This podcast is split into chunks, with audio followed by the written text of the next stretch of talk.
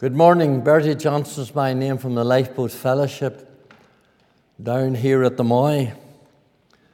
As we continue with our subject on Wednesday nights at 8 o'clock, entitled Surviving the Sifting, we're looking for the second night in succession at the young, godly teenager Joseph and how he survived the most seductive and severest of all siftings, especially for young people in this immoral age in which we live sexual sifting.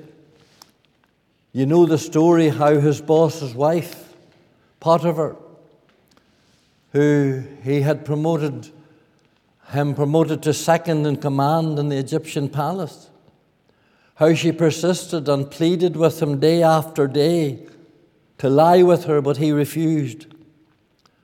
One day she cornered him and tore part of his clothing off and held it as an exhibit in evidence to put him to jail for 13 years.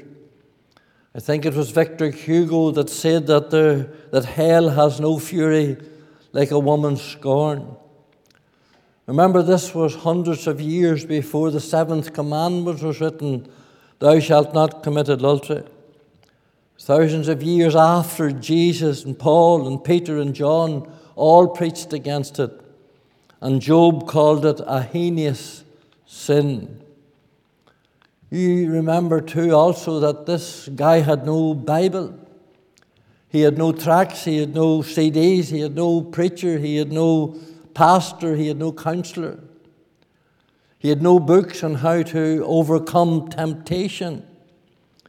Yet he could call it a wicked sin, and he knew to flee from it.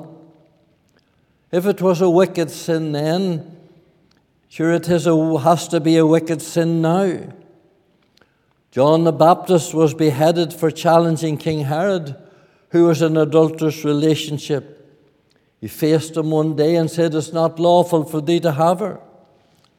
In a couple of months' time, we are going to crown adulterers as, a, as King and Queen of England. Imagine that. We're going to have days of celebration, singing and dancing and partying on the streets. Alas, how times have changed in society. Did Joseph go to prison in vain? Was John the Baptist, who Jesus said, No greater man was born of woman, beheaded in vain? Did Jesus and Job and Paul and Peter and John all preach against it in vain? The Bishop of Worcester, Hugh Latimer, in Reformation times, who was chaplain to King Henry VIII, was burnt at the stake in London. Year before that, on New Year's Day, he brought the king a gift of a Bible, the king who was living in adultery. And he wrote on the foreleaf of the Bible, Hebrews 13 and verse 4 Marriage is honorable, the bed undefiled. Whoremongers and adulterers God will judge. Was that in vain? Were these men fools? Did they die? Foolish men? Was Joseph a fool?